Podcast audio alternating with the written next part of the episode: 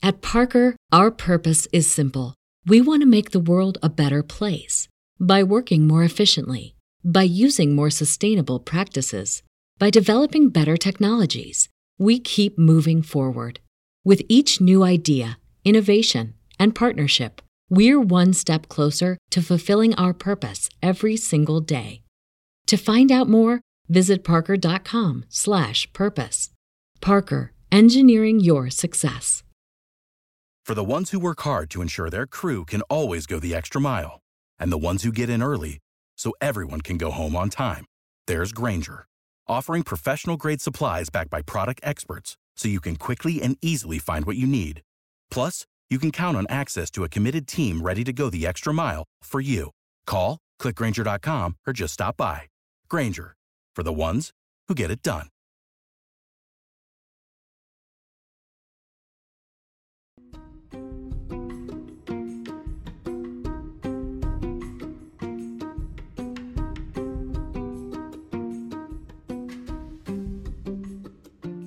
And welcome to Financials Podcast Future Rich. I am your host, Barbara Ginty, and I'm also a CFP, which stands for a Certified Financial Planner. And today I'm going to be doing a solo episode. So, first of all, happy Friday. We made it through the end of the week. We just wanted to come to you today and talk a little bit about what's going on in the news. Now, we did talk about this earlier in a previous episode, but I thought it was important to still talk about it because uh, CNBC came out with an article today that said that Americans haven't been this worried about their bank deposits since the 2008 financial crisis. And according to the survey they posted by Gallup, 50%, uh, almost 50% of people in the United States are really worried about the safety of their money. So, we want to talk really briefly about this. But once again, it's just really important to understand the FDIC insurance, which is up to 250,000 by title and by per depositor, right? And there are several steps you can take to protect more than that by, you know, doing maybe a joint account or using a different institution. But the FDIC was created back in 1933, so it's been around a long time. And even though it's really scary that Silicon Valley Bank had failed, and most recently First Republic, they took the federal government took over and it was sold to JP Morgan. Even though there's been a lot of issues and it is very unnerving and something that we really haven't seen since 2008 I do think that the FDIC really did set a precedent with Silicon Valley Bank because they made their depositors not their shareholders uh, or the debt holders but the depositors they did make them whole. So you just want to really make sure that you're within the limitations of the FDIC insurance so that you're that you're covered. Um, we will definitely link to that to make sure that you fully understand, like for instance, the difference between an individual account versus a joint account and and how that how that works. But I have been hearing also in my meetings, besides reading the different news articles, that people are still really nervous about it. We talked to Natasha earlier today, and I said, Natasha, what would you like me to talk about for this solo episode? And she was like, the banks. They're really starting to scare me. So if Natasha's scared, I figured probably a lot of people are scared. And so the FDIC, FDIC insurance covers, you know, checking, savings. It can include money markets depending on it, and it's per depositor per bank for each type of ownership category. So there's various ownership categories. So that's another way to kind of up your insurance, or you can also make sure that you maybe you have a single account at one bank and then you do a joint account at a different bank. But there's ways to get more than $250,000 by just understanding the rules the rules around it and we're going to link so that you kind of have a clear idea about that. So I do think the one thing to really point out is the FDIC insurance is just for banks and just for basically deposit products, right? So like as I said, checkings account, a savings account, um, a money market with that qualifies. There is not insurance, so that we're very clear because this has been a question that I've gotten a lot. There is not insurance on stocks, bonds, mutual funds, ETF, crypto, life insurance, annuities. That is not insured, right? So that is you're going to have market risk with those sorts of investments they are not insured. The and the whole reason we have FDIC insurance is before 2008, back in the day.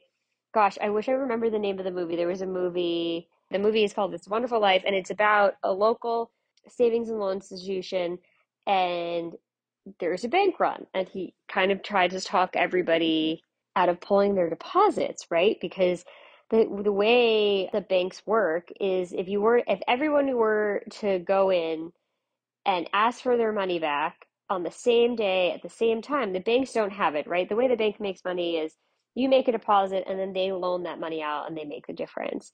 And so when we're talking about FDIC insurance, it's really for those deposit accounts to ensure you that if the bank fails that you're made whole.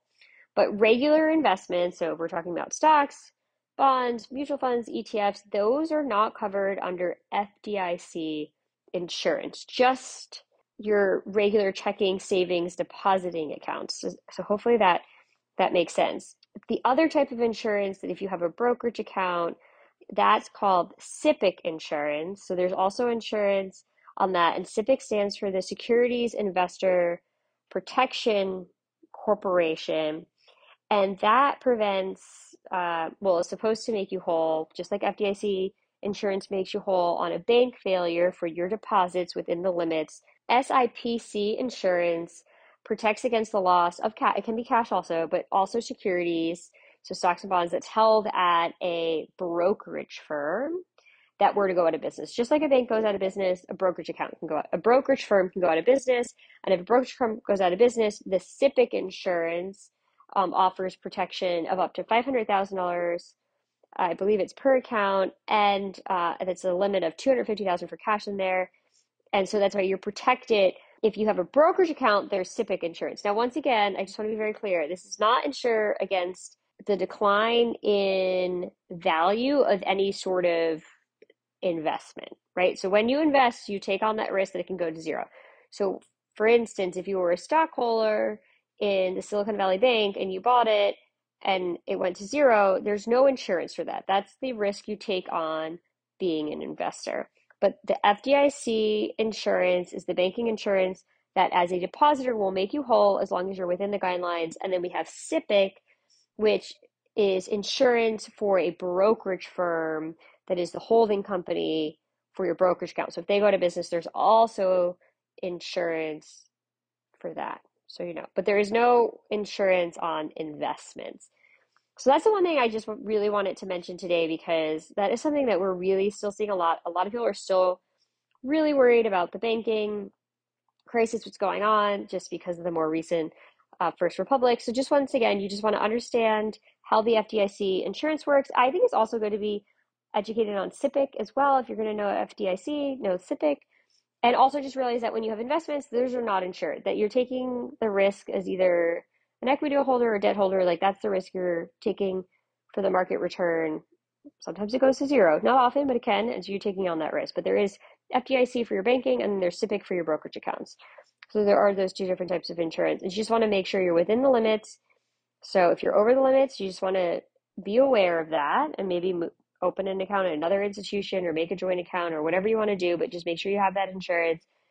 But I really think it would be very unfortunate. I had somebody that I'm friends with post a picture of their First Republic credit cards. It's really unfortunate if your bank goes out of business, but that's the reason there's insurance. Hopefully, it doesn't happen to you or anyone you know. You just want to make sure you're within the insurance limits. So, God forbid it does happen, you're going to be made whole but I, I really hope that we're almost at the end of the the banking issues at this point and then hopefully maybe there'll be more oversight going forward.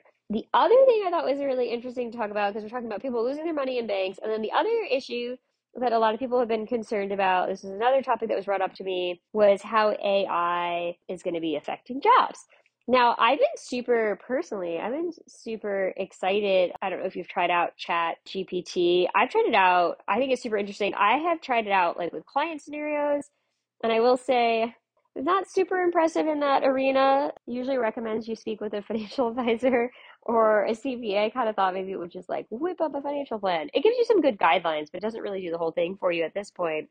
Maybe it'll get better. But I do think that technology can be used, my opinion is technology can be used to improve jobs. Yes, will some jobs be made obsolete? Absolutely. I mean, E-ZPass got rid of toll booth collectors, right? Like you don't that was a big that was a job and you don't see a lot of toll booth collectors these days. So yes, technology can eliminate jobs. It generally takes a long time for that technology to advance enough to eliminate all of the jobs. But yes, today, if you were graduating high school, I wouldn't be like, be a toll booth collector. That's going to be a great profession. It's not going to be, right? There's not enough of them. Up where I live in upstate New York, there are none. They've all been replaced with technology.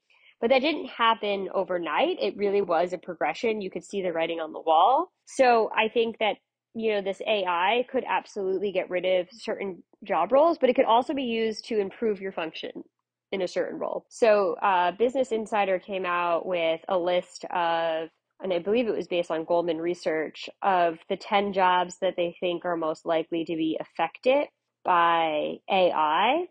And so, oh, sorry, it was a uh, University of Oxford study found that 47% of US jobs could be eliminated by AI over the next 20 years. So 20 years is a long time. And according to a more recent Goldman Sachs study, they found that the University of Oxford 2013 study was a bit inaccurate, but they think Goldman Sachs thinks it's going to be a significant disruption. So here are the jobs they listed. Okay, so they listed that one of the company or one of the job sectors that's going to be most affected by AI is going to be tech jobs, coders, computer programmers, software engineers, and data analysts. Probably, right? Some of the stuff will be able to be automated.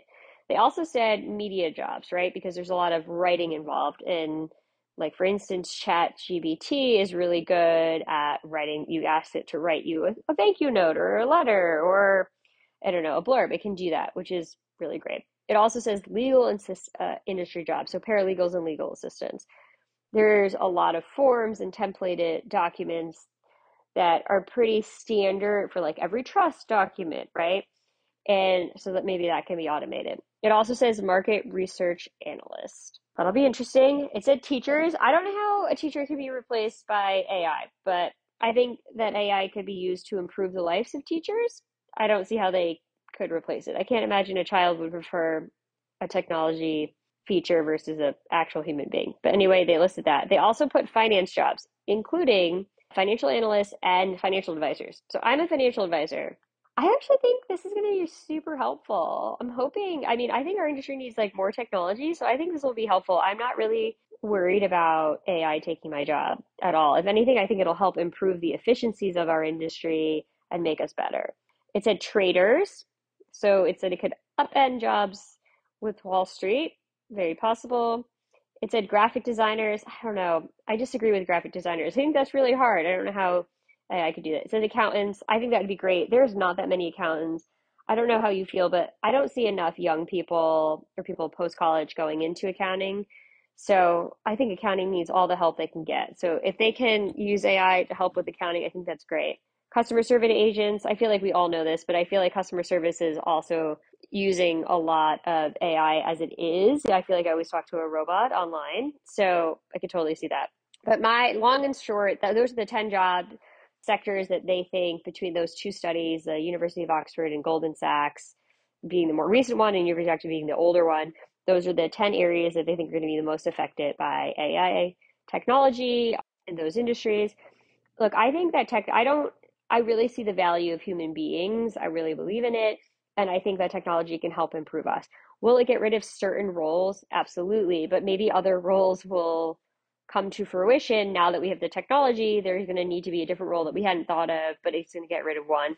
So i don't see it as much of a threat. So maybe i'll be wrong. Like the great thing about a podcast is we can go back and i can find out if i'm right or wrong in the future.